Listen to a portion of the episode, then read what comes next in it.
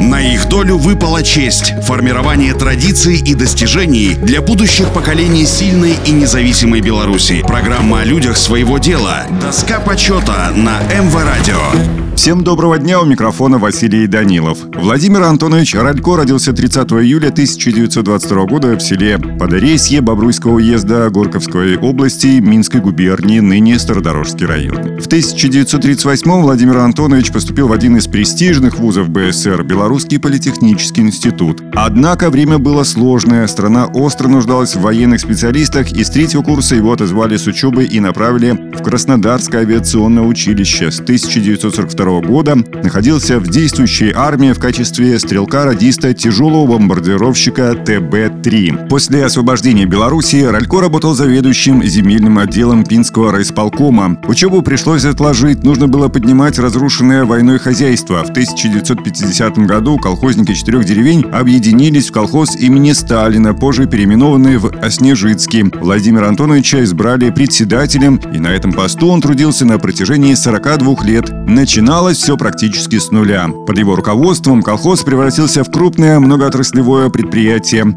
Колхоз Снежицкий удостоен ордена Ленина, а его председатель был дважды удостоен звания Героя социалистического труда. В 1958 году Никита Сергеевич Хрущев вручил Ралько орден Ленина и первую золотую звезду Героя социалистического труда. Также Владимир Антонович был награжден почетной грамотой Совета министров Республики Беларусь и многими другими наградами. На их долю выпала честь – формирование традиций и достижений для будущих поколений сильной и независимой Беларуси. Программа о людях своего дела. Доска почета на МВ Радио.